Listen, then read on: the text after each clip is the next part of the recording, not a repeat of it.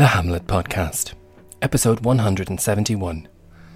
Hello, and welcome to this exploration of Shakespeare's Hamlet with me, your host, Conor Hanratty. It really feels as though Hamlet is fed up with Osric by now, but he continues needling him, questioning his turns of phrase just to prove that Osric isn't at all as smart as he tries to come across. We ended last time as Osric awkwardly tried to explain what he meant by carriages, as he attempted to describe the fancy French swords laid down in Laertes' wager. The carriages, as he means it, are the hangers, scabbards, things from which a sword can hang. Hamlet is not impressed, and slices through all of this with another takedown. The phrase would be more German to the matter if we could carry cannon by our sides, I would it might be hangers till then. But on. Six Barbary horses against six French swords, their assigns, and three liberal conceited carriages. That's the French bet against the Danish. Why is this imponed, as you call it? It seems a bit ridiculous to call a scabbard a carriage, he's saying, Perhaps it might be more germane or more relevant if we were in the custom of carrying cannons by our sides. Then perhaps we might need a carriage to carry along such a large item. But until we adopt a practice as strange as this, he would prefer if Osric would just stick to calling them hangers. But on, he insists. Back to the point six Barbary horses against six French swords, their assigns, and their extravagantly described carriages. This is the bet that Osric has described. Hamlet quietly observes that it's France against Denmark, since, of course, Laertes has had to return from Paris. But now the vital question. Hamlet asks what they're betting on. He gets another dig at Osric's excessive language by repeating his word imponed. Why are all of these horses and swords being laid out for this bet? And now, at long last, Osric tells us.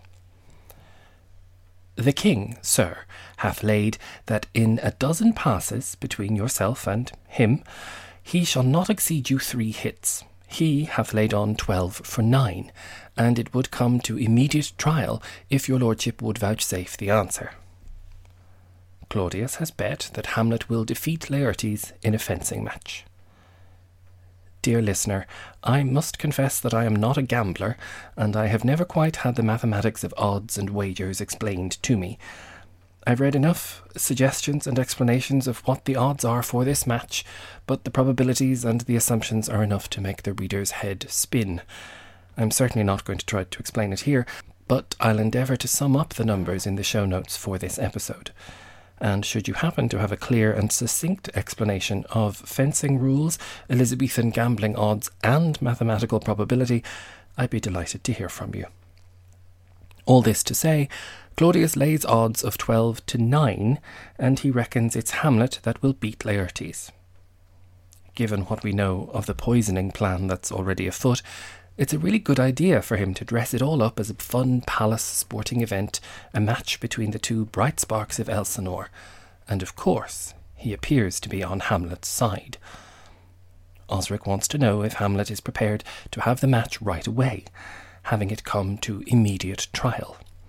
And he's prepared to go right back to the king if Hamlet would be kind enough to vouchsafe his answer. In this, Osric is trying to ask if Hamlet accepts the challenge, but yet again his flowery linguistic efforts make things unclear, this time for Osric himself. Hamlet, still argumentative, asks, How if I answer no? Hamlet is wondering what happens if he answers no to the challenge, but Osric misinterprets, thinking Hamlet is now refusing to send any answer at all back to Claudius. So he tries to explain. Again. He says, I mean, my lord, the opposition of your person in trial.